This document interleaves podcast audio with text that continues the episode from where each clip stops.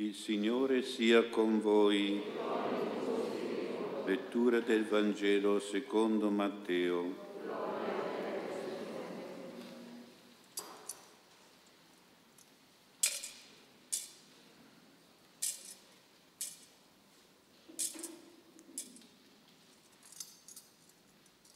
In quel tempo il Signore Gesù fu condotto dallo Spirito nel deserto per essere tentato dal diavolo. Dopo aver digiunato 40 giorni e 40 notti, alla fine ebbe fame. Il tentatore gli si avvicinò e gli disse, Se tu sei figlio di Dio, di che queste pietre diventino pane. Ma egli rispose, sta scritto, non di solo pane vivrà l'uomo ma di ogni parola che esce dalla bocca di Dio.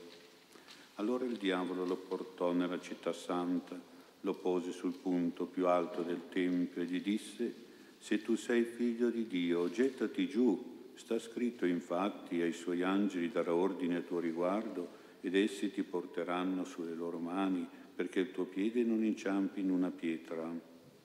Ma Gesù gli rispose, sta scritto anche, non metterai alla prova il Signore Dio tuo.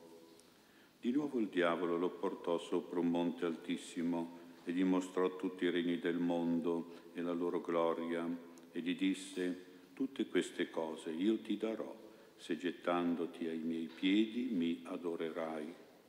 Allora Gesù gli rispose, vattene Satana, sta scritto infatti, il Signore Dio tuo adorerai a lui solo renderai culto. Allora il diavolo lo lasciò ed ecco degli angeli gli si avvicinarono e lo servivano. Parola del Signore.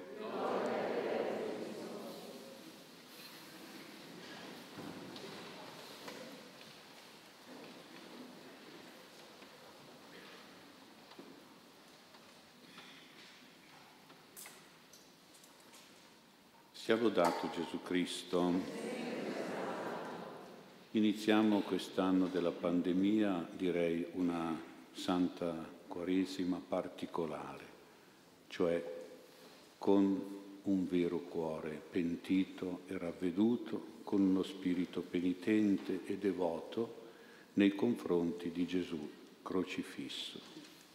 Abbiamo visto qui in chiesa che abbiamo messo un crocifisso particolare, c'è proprio un'insistenza su questa figura di Gesù crocifisso, ma anche in casa vostra.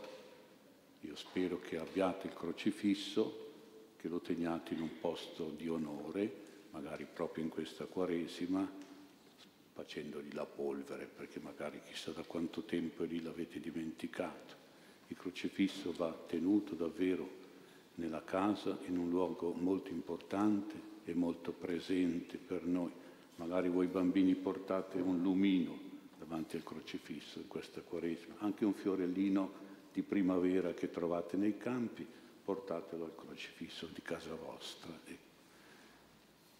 Gesù crocifisso, davvero, dobbiamo sentire che lo dobbiamo riconoscere e proclamare come l'innocente, come l'incolpevole, il puro, l'immacolato, che poveretto lui però è stato colpito, torturato, perseguitato e ucciso da noi stessi, dai nostri peccati, dalle ingiustizie del mondo, dalle cattiverie dell'umanità. Vero è che il virus dalla Quaresima dell'anno scorso ha crocifisso anche tante persone, sia dal punto di vista della malattia, anche dell'economia e a livello psicologico e sociale. Questo virus ha messo tante persone, continua a metterle accanto a Gesù, crocifisso e qualche volta anche morto. A fianco a Gesù crocifisso, ricordiamo, c'erano due ladroni, uno cosiddetto ladrone cattivo, uno che in pratica non aveva fede in Gesù, l'altro c'era ladrone buono.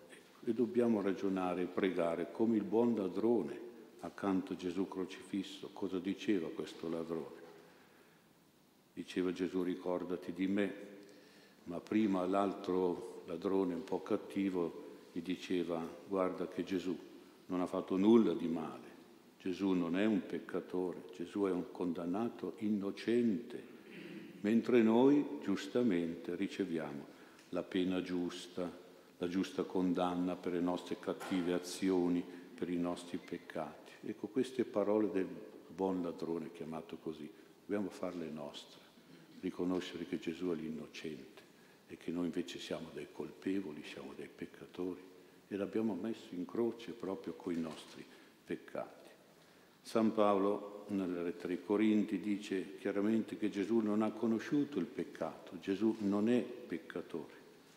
Però sulla croce Paolo dice che Dio ha fatto Gesù peccato. Ma cosa vuol dire? Bisogna capire bene questa frase, perché altrimenti si creano delle confusioni pericolose. Nel senso che Dio ha reso Gesù capro espiatorio, era ben conosciuto da San Paolo questo capro espiatorio. Quindi non nel senso che Gesù è diventato peccato o diventato peccatore, ma nel senso che è stato caricato del peccato degli uomini, come il capro espiatorio su cui si caricavano, si addossavano i peccati del popolo di Israele e poi questo capro veniva cacciato nel deserto, fuori di Gerusalemme, e va a morire. E quindi eh, era trattato da peccatore, non è peccatore Gesù, è trattato da peccatore, da peccato, senza essere peccatore.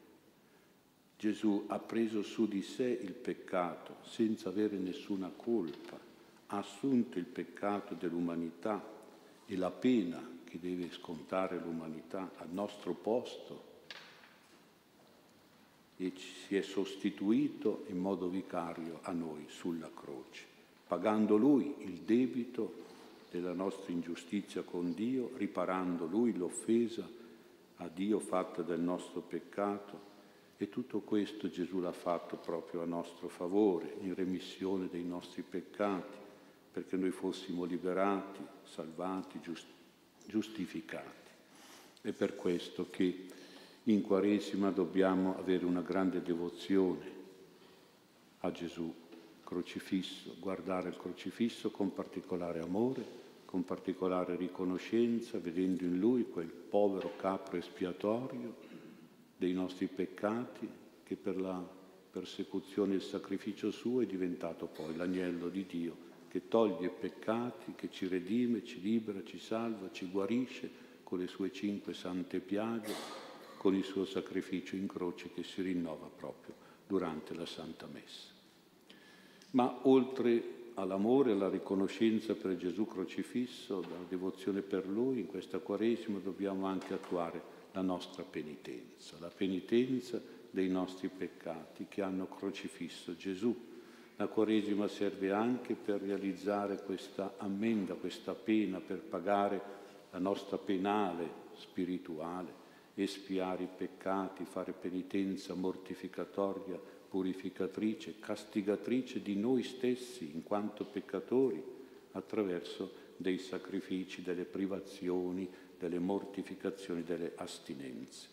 E può servire a questo scopo tre cose, che sono diciamo, uno scopo punitivo, espiatorio e purificatore. Il digiuno, la beneficenza e il deserto. Allora vediamo di fare, vi suggerisco qualche idea di Quaresima attraverso anzitutto il digiuno.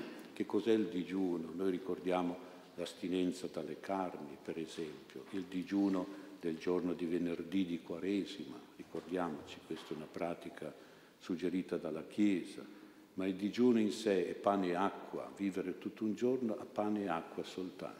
Qualcuno riesce a vivere anche due volte alla settimana, ma c'è anche un digiuno di tipo moderatore e limitatore, regolatore di cose giuste, lecite, di voglie che qualche volta sono anche un po' superflue, per esempio certe cose non le prendiamo in un modo esagerato o ci sentiamo proprio dipendenti che non possiamo farne a meno, per esempio i dolci, rinunciare ai dolci in Quaresima. Voi bambini il cioccolato, le caramelle, in Quaresima niente di tutto questo, è un sacrificio che si offre al Signore. Rinunciare alla carne, il venerdì o anche altri giorni, il vino, al caffè, rinunciare alla musica, al computer, ai giochi, al ristorante, al bar, alla palestra. Ognuno ha il suo digiuno da poter offrire al Signore in riparazione dei suoi peccati. E soprattutto è importante il digiuno eliminatore delle cose illecite, immorali o sbagliate o nocive, che sono i peccati, peccati soprattutto quelli, i vizi, i vizi gravi, i sette vizi capitali, ricordo l'ira, la superbia, l'egoismo, l'avarizia, l'arroganza, la falsità. Questo digiuno è purificazione, è conversione, è riparazione, è la penitenza quaresimale che dobbiamo un pochino programmare e promettere al Signore. Oltre digiuno anche la beneficenza, che magari dobbiamo ripristinarla perché non ne facciamo mai, non la facciamo più e forse è meglio anche intensificarla. La beneficenza è l'opera buona, il volontariato, la carità, il servizio, l'aiuto per il prossimo bisognoso. La beneficenza deve avere queste due caratteristiche, la gratuità e il nascondimento. La generosità è veramente tale quando non ha fini di interesse o di tornaconto, è veramente gratuita, gratis et amore Dei, si dice. La generosità, per essere vista e ricompensata dal Signore, deve essere, dice Gesù, nascosta, riservata al punto tale di Gesù che la destra non deve sapere quello che fa la sinistra, proprio farlo sapere a nessuno, lo sa solo il Signore che avete fatto una beneficenza, un'opera buona. Ognuno deve studiare e organizzare anche per la Quaresima qualche beneficenza per qualcuno, per qualche buona causa. E poi c'è oltre il digiuno e la beneficenza, anche il deserto, deserto nel senso di trovare momenti di solitudine e di isolamento per pregare. Nel deserto si sta soli con Dio e si prega, si parla con Dio, si dialoga e si ascolta il Signore, la sua parola, il suo insegnamento. Per fare questo deserto meditativo e orante dobbiamo qualche volta in più ritirarci in chiesa, quando non c'è la messa, la chiesa è silenziosa, uno viene qui davanti al tabernacolo e fa dieci minuti, un quarto d'ora di deserto davanti a lui. E perché parla col Signore e poi anche nella propria camera, a casa. C'è un momento in cui si chiude in camera e fa un momento di deserto. Nessuno deve disturbarmi, sono col Signore nel deserto spirituale. E magari tenendo qualche il Vangelo sotto gli occhi, qualche libro di preghiera, il rosario in mano. E quindi naturalmente bisogna un po' limitare le nostre relazioni anche attraverso il PC, il telefonino, spegnere queste cose per un certo periodo, spegnere anche la televisione, i social, le chiacchiere. Anche la messa giornaliera può essere un momento di deserto perché non ci vede quasi più nessuno, e vuol dire che se vado a messa le, tutti i giorni in Quaresima faccio un bel deserto, non solo perché non trovo tanta gente, ma proprio perché mi trovo col Signore, a pregare il Signore, a vivere il suo sacrificio, la sua cena. Ecco dunque, attuando questi tre impegni quaresimali, allora digiuno, beneficenza e deserto, ci troveremo a Pasqua più forti e più vittoriosi nei confronti delle nostre tentazioni. Questa è la domenica della prima domenica di Quaresima, la domenica delle tentazioni di Gesù. Qui Gesù ci dà un esempio nell'affrontare e superare le tentazioni del demonio. Queste sue tre tentazioni riguardano Gesù come vero Dio e come vero uomo. Se tu sei il figlio di Dio, tutte queste cose umane ti darò. Le prime due tentazioni riguardano l'uso egoistico del potere divino di Gesù, potere miracoloso, sassi trasformati in pane. Poi, poi la seconda, l'uso superbo della protezione divina, buttati giù tanto, gli angeli non ti faranno succedere nulla, non ti farai male. E ci possiamo vedere dentro le nostre tentazioni di egoismo e di superbia, che sono le tentazioni del peccato originale, quelle fondamentali proprio, e siamo tutti egoisti e superbi. Il demonio ci tenta e ci vince in queste cose. La terza tentazione riguardava l'uso materialistico, politico della personalità umana di Gesù e ci possiamo vedere dentro la tentazione dell'umanesimo che è libero da Dio, autonomo da Dio, contro Dio addirittura. L'umanesimo in questo senso. In queste tentazioni di Gesù e delle nostre tentazioni possiamo vedere il diavolo, la presenza e l'opera del diavolo, che esiste, non dite che non esiste, solo il Vangelo non è più Vangelo, lo dicono qualche teologi purtroppo. E Gesù definito il demonio falso e omicida, padre della menzogna e omicida fin dalle origini.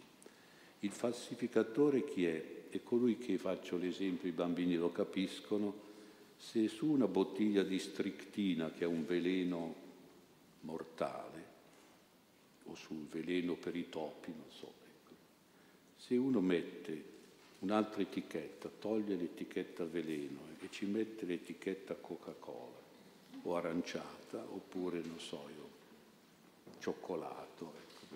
E allora, non so, mi sembra che se uno mangia quella roba lì o beve quella roba lì, mi sa che è un veleno mortale. Ecco, così fa il demonio ecco, su, su tutti i peccati, vuol cambiare l'etichetta, dire che non sono un male, ma no, sono un bene. Eh.